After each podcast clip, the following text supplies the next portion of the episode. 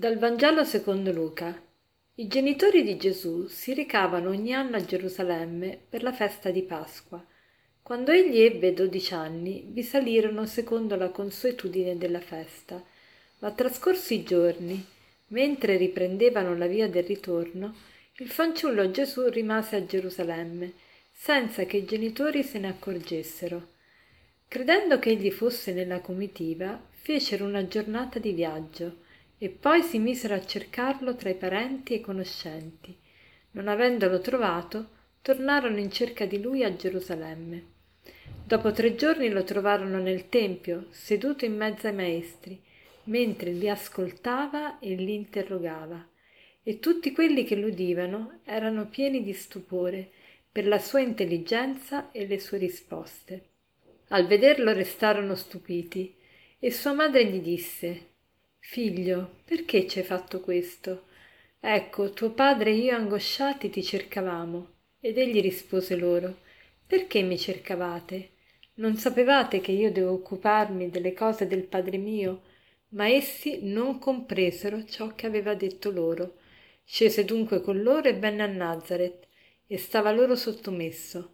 Sua madre custodiva tutte queste cose nel suo cuore.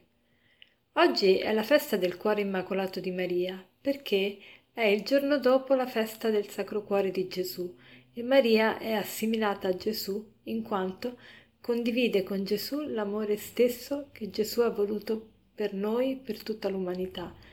Allora rivolgiamoci a questo cuore di madre, al cuore di Maria, e cerchiamo di imitarlo e di prenderlo come modello e guida per la nostra vita. Vediamo che cosa ci fa capire oggi il Vangelo di Luca riguardo a Maria. Ecco, i genitori di Gesù si recavano ogni anno a Gerusalemme, quindi Maria e Giuseppe ogni anno si recavano a Giuseppe. E quando Gesù ebbe 12 anni, ovviamente vi salirono anche insieme a Gesù. E trascorsi i giorni mentre stavano per ritornare, il fanciullo Gesù rimase invece a Gerusalemme. Ma i genitori non se ne accorgono. Perché non se ne accorgono? Perché era usanza andare in pellegrinaggio a Gerusalemme divisi uomini dalle donne, quindi i bambini potevano stare o con la mamma o col papà. Quindi Maria era convinta che Gesù stesse con Giuseppe, Giuseppe era convinto che Gesù stesse con Maria, e per questo invece Gesù non era con nessuno dei due. E quando se ne accorgono fanno una giornata a cercarlo, e poi cercano tra i parenti, conoscenti, ma non lo trovano. Allora vanno in cerca di lui a Gerusalemme. Pensate, lo trovano dopo 3 giorni. Pensate che angoscia per dei genitori non trovare il proprio bambino per 3 giorni. E poi dove lo trovano? Lo trovano seduto in mezzo ai maestri. E che faceva? Li ascoltava e li interrogava. Ecco, noi tante volte abbiamo sempre la voglia di parlare, ma invece la cosa più importante è ascoltare le persone, ascoltare e interrogare. Interrogare in che senso? Cioè cercare di fare quelle domande giuste che favoriscono alle persone il contatto con se stesse, il contatto con la realtà, e quindi anche favoriscono il trovare le risposte. E tutti quelli che lo udivano erano pieni di stupore per la sua intelligenza e le sue risposte. Cioè Gesù stupisce tutti quanti. E Maria che cosa fa dopo che lo trova? Forse noi avremmo detto: mamma mia, ci saremmo lamentati chissà quanto. Invece Maria dice, pensate la delicatezza, dice: ecco, tuo padre e io angosciati ti cercavamo. Tuo padre ed io angosciati ti cercavamo. Non dice io mi sono proprio preoccupata, no, tuo padre e io, mette prima Giuseppe. E Gesù dice: perché mi cercavate? Non sapevate che io devo occuparmi delle cose del padre mio? Ma essi non compresero ciò che aveva detto loro.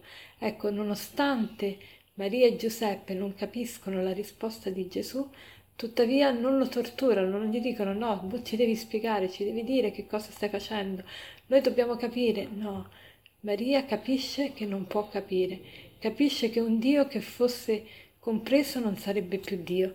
E allora ecco che preferisce il silenzio, Preferisce non indagare, preferisce serbare le cose, custodirle nel suo cuore. Allora impariamo da Maria quest'arte di saper serbare le cose che non capiamo, non per dire che non esistono, non per dimenticarcele, non nemmeno per arrabbiarci al riguardo, ma custodirle, cioè tenerle nel nostro cuore per poterle capire più avanti, quando il Signore vorrà, quando ci darà quella chiarezza di tanti aspetti della vita che ancora non riusciamo a capire perché sono così, ma sicuramente nella logica di Dio hanno un loro significato. Allora ringraziamo il Signore per averci dato questo esempio in Maria e chiediamo al suo cuore immacolato di continuare a proteggerci e a guidarci nella via della vita. Per concludere ripetiamo la preghiera che abbiamo imparato a memoria ieri.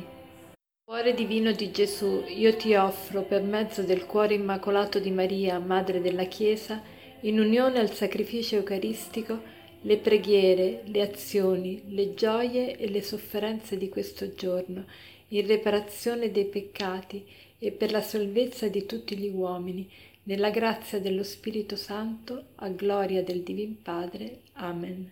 Buona giornata.